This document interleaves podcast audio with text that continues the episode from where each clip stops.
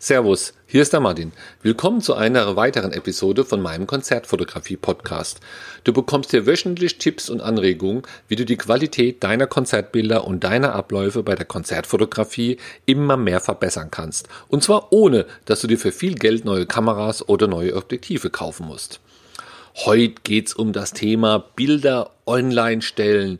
Wo stellt man die am besten überhaupt hin? Irgendwo müssen die im Internet gelagert oder gehostet werden. Und ja, je nachdem, wie viele Bilder du hast oder was du damit überhaupt zeigen oder bewirken willst, gibt's da unterschiedliche Methoden und da lohnt sich natürlich auch, die Kosten im Auge zu haben. Fangen wir mal ganz einfach an. Viele von den Konzertfotografen posten ihre Bilder einfach auf Facebook. Das ist natürlich eine total praktische Sache. Man legt sich vielleicht eine Seite an, das sieht ja schon mal besser aus wie die eigene Chronik und dann macht man da, ja, kann man Ordner machen mit Konzertbilder oder pro, pro Konzert oder pro Band, lädt da die Bilder rein und kann die ja dann daraus auch immer in die eigene Timeline oder so posten. Das ist schön, man kriegt Bemerkungen, man kann verlinken. Also man hat hier das, das volle Funktion des sozialen Aktivitäten. Ja, Facebook ist ja auch ein Social Network. Und ja, man kann das, denke ich, auch hier, ich weiß gar nicht, ob es da ein Limit nach oben gibt, beliebig oft machen. Das heißt, du kannst da äh, jede Menge Bilder hochladen und das Tolle ist, es ist kostenlos. Ne? Dass man mit seinen Daten bezahlt, das mag jetzt ein ganz anderer Schuh sein, um das geht's mir hier gar nicht. Aber du musst hier nichts überweisen, du musst hier nicht direkt bezahlen, um deine Bilder hochzuladen. Du hast ein paar Nachteile, die Qualität ist nicht so pralle, ja, aber für Facebook eigentlich äh, oder für Internet eigentlich okay, das, darum soll es nicht gehen. Äh, aber ein Nachteil ist natürlich ganz klar, äh, da fällt mir immer der Spruch ein, äh, baue nicht auf ein Grundstück, das dir nicht gehört. Das heißt, du lädst da Bilder und Bilder hoch, bist dann aber auf Gedeih und Verderb Facebook ausgeliefert. Ja, was wäre denn jetzt, wenn Facebook deinen Account sperrt? Ja, wieso sollte man gerade deinen sperren? Aber du weißt, so Sachen gibt's. Du kennst vielleicht auch Leute, die hatten schon mal Probleme. Man liest es auch immer wieder online, dass der Account gesperrt wurde wegen irgendwelchen Beschuldigungen oder wegen irgendwelchen Verstoßen gegen Richtlinien.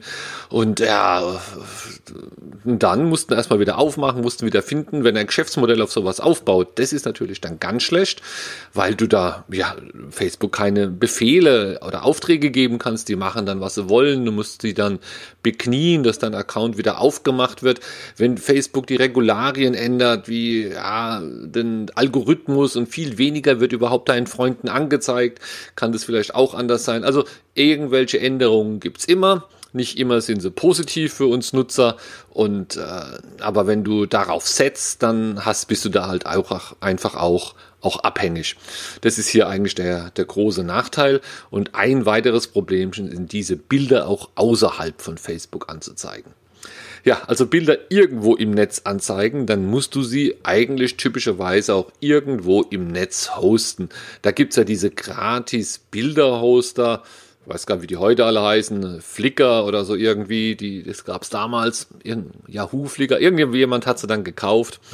Und äh, die waren damals auch oft kostenlos, auch in größeren Mengen. Das heißt, da hat man sein ganzes Zeug hochgeladen und konnte dann Links auf diese Bilder setzen. Und wenn man denn zum Beispiel einen Blog hatte, dann konnte man im Blog einen schönen Beitrag schreiben und die Bilder musste man nicht im Blog hochladen beim Blog-Provider, sondern es einfach äh, auf so einen Bilder-Gratis-Hoster hochladen.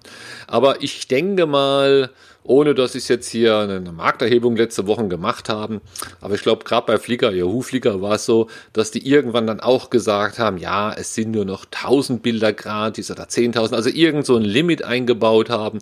Und da gilt dann eigentlich auch ein bisschen dasselbe wie bei Facebook. Stell dir vor, du hast da zigtausend Bilder oben, vielleicht mit Bemerkungen, Kommentaren und verlinkt und dann sagen die, ja wunderbar, jetzt machen wir hier mal Preise und äh, entweder können sie keine neuen dazuladen oder müssen die alten bezahlen. Auch alles nicht so, so pralle.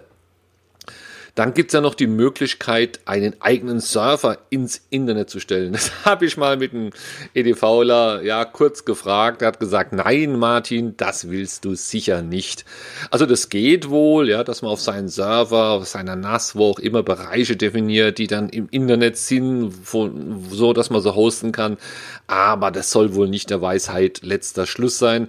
Das ist aber auch schon ein paar Jährchen her. Vielleicht geht es jetzt besser, aber ich glaube, ich kenne auch gar keinen, der das, der das so macht. Alle nutzen da irgendeinen Dienst im, im Internet. Irgendeinen Grund muss es ja haben.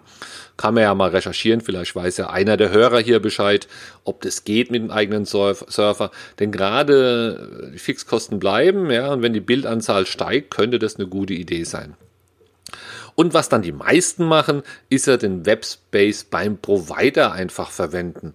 Das heißt, wenn du irgendwo bei Strato oder wie auch immer die, die alle heißen bist und hast da einen Blog oder eine Homepage, und ja, dann kann man da ja auch bis zu einer bestimmten Anzahl, das wird jetzt nicht in Bilder gerechnet, sondern in, in äh, Megabyte, Gigabyte, was auch immer, Bilder, eigene Bilder hochladen. Aber da ist dann auch typischerweise ein Preisschild dahinter, wenn es mehr wird. Und das kann relativ hoch sein, also hö höher wie diese reinen Bilderhoster. Da kann es also schon sein, dass, äh, dass du denkst, Mensch, da mache ich jetzt meinen Blog, das ist ja alles gut und, gut und schön. Und dann lädst du da im zweiten, im dritten Jahr deine Bilder hoch, dann merkst du, dass du immer über irgendein Limit kommst und jedes Mal, jedes Jahr wird es teurer. Und äh, das, obwohl der Speicherplatz immer billiger wird und dann ärgert man sich. Aber umziehen, das ist dann wirklich richtig umständlich. Also wenn man sowas macht, muss man das im Auge behalten. Also generell, wenn du dich entscheidest, nicht nur auf Facebook, äh, sondern im Internet deine Bilder zu zeigen, dann musst du ein bisschen oder musst du sehr stark hier auch in die Zukunft denken. Ja, äh, was ist der, der Spaß wert? Wie viele Bilder werden es? Wie viel können es werden? Und äh, nicht nur den, der jetzt am schönsten, am billigsten, der die schönste App hat, den Hoster aussuchen, sondern es auch darum gehen, ja, wo ist denn der Preis und nicht jetzt oder morgen, sondern wo ist der Preis, wenn ich mal 10.000, 20 Bilder, die Zahlen musst du dir einfach ein bisschen herleiten. Nimm einfach die Bilder, die du online hast, der letzten paar Jahre, multipliziere das mit ein paar Jahren die Zukunft, dann kannst du das ja ganz gut eigentlich auch schätzen. Also hier geht's natürlich um Geschwindigkeiten, all diese Sachen, aber es nutzt alles nichts, wenn man es nicht bezahlen kann. Und jedes Mal, wenn du was Neues hochlädst, was Altes wieder zu löschen, glaub mir, da wirst du verrückt. Und außerdem, ja, Oldies are Goldies, äh, Archiv ist viel wert. Und äh, ja, ist doch immer blöd, wenn man dann auch tolle Sachen wegnehmen muss. Das heißt, du musst dann auch noch immer überlegen, was du wegnimmst. Das ist dann wie auf dem Handy, wenns Handy, der Handyspeicher voll wird und du musst eine App löschen und eigentlich kannst du alle brauchen. Und wenn du jeden Tag hier die Entscheidung treffen müsstest, da wirst du verrückt. Wie mach's ich? Ja, ich habe schon lange, schon bestimmt schon seit zehn Jahren oder so, äh, setze ich auf einen Bilderhoster. Meiner heißt SmackMuck, SmackMack, SmackMack gesprochen und SmugMug, ein Wort, S-M-U-G, M-U-G äh, geschrieben. Und meine Adresse dort ist martin-black.smugmug.com.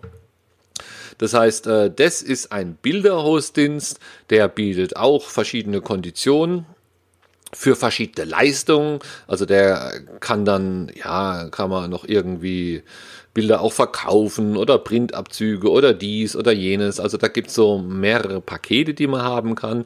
Und was für mich natürlich super cool ist, der hat eine Flatrate für ja, der hat eine Flatrate. Ne? Also ich kann da quasi beliebig viele Bilder hochladen und es wird nicht teurer. Natürlich ist der Dienst an sich ein bisschen teurer, wie, wie wenn er gestaffelt wäre. Die müssen auch ihre Flatrate zahlen. Aber für mich war das damals, äh, wie ich das hochgerechnet habe, eigentlich ja die, die vernünftigste Entscheidung. Das heißt, am Anfang war es teurer wie die anderen Dienste, weil ich einfach noch nicht genug Bilder hatte. Aber mit der Zeit ist ja mein Archiv gewachsen und äh, ich sag's hier, ich habe hier 60.000 Bilder online stehen. Das sind schon viele 60.000. Und ja, wenn ich das bei irgendeinem so eigenen Server oder wie auch immer hosten wollte, da hätte ich bestimmt Probleme. Und hier bei SmackMack Äh, ja, das funktioniert einfach sehr gut. Ich nutze hier die Flatrate. Man kann auch in maximaler Auflösung hochladen. Es ist sehr schön, denn ich habe ja auch meine martin-black.de, meine Homepage, wo ich ja auch Bilder zeigen will. Da zeige ich aber letztendlich die, die bei SmackMack liegen. Das heißt, ich verlinke die. Ich kann die abrufen mit, mit so Tools, mit so Galerien, Plugins von, von WordPress. Da muss man immer ein bisschen basteln. Das ändert sich auch jedes Jahr. Das nervt ein bisschen. Im Moment mache ich es mit, mit RSS. Das heißt, da tue ich einfach eine RSS-Feed in meine Blog reinhängen. Kannst du einfach angucken, gehst auf Martin black.de, suchst dir irgendein Event raus, guckst dir das mal an. Da sind dann die Vorschaubilder als RSS-Feed und wenn du eins anklickst, dann kommst du rüber ins Verzeichnis und kannst dir das schön angucken. Es sind auch eigene Gestaltungen möglich. Es ist nicht so wirklich toll, also es ist so wie ein Homepage-Baukasten, also mit eingeschränkteren Mitteln, aber es reicht völlig, dass du eine kleine Menüstruktur einfügen kannst, ein paar Texte, äh, schreibst, ein paar Worte zu dir, eigene Seiten kann man anlegen. Äh, guck dir es, also es ist Quatsch, das hier zu beschreiben, guck dir es an auf martin-black.smackmark.com. Ich glaube, wenn ich dran denke, klebe ich den Link auch, auch unten in den Text. Und es hat eine Suchfunktion, mit der man Bilder suchen kann. Das sind so die Sachen, die ich nutze. Wahrscheinlich hat es viel mehr Funktionen auch noch. Also das müsst ihr einfach da mal selbst anschauen. Ja, muss natürlich nicht gleich machen, geht natürlich hier eher drum, wie ist deine Strategie, aber wenn du mal wieder Auto fährst zum nächsten Konzert, fährst eine halbe Stunde, kannst ja mal ein bisschen Kopfrechnen machen, wie viele Bilder du in fünf Jahren haben wirst und wie oft du wechseln müsstest, wenn du Provider nimmst, wo stufenweise abrechnen und du dann immer den billigsten nehmen wolltest oder einen, der, der gerade passt. Überleg dir es, ob du da nicht ein bisschen höher einsteigst und dann einfach da auch ein bisschen länger Ruhe hast. So, das war schon mein eine Episode für, für heute. Und äh, ja, dann wünsche ich dir ein schönes Wochenende und hör doch einfach nächsten Samstag dann wieder rein. Bis dann, ciao. Ich hoffe, du hast in dieser Episode was gelernt oder ein paar Anregungen bekommen. Aber in den ganzen Episoden kann ich ja immer nur ein Thema kurz aufgreifen, wenn du dich einfach komplett einmal ja auch zusammenhängend über das Thema weiterbilden willst oder informieren willst. Ich habe auch ein Hörbuch. Das Hörbuch hat eine Laufzeit von circa zwei Stunden. Du kannst es einfach runterladen und immer wieder hören äh, auf deinem Handy oder am PC. Es sind zehn Kapitel. Du bekommst sogar dein Geld zurück, wenn es dir nicht gefällt oder wenn du sagst, nee, das ist ja alles Quatsch.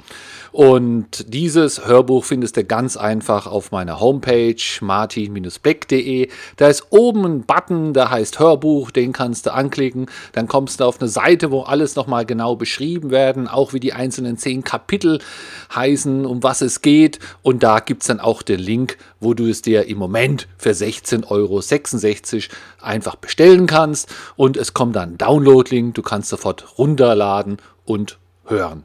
Viel Spaß!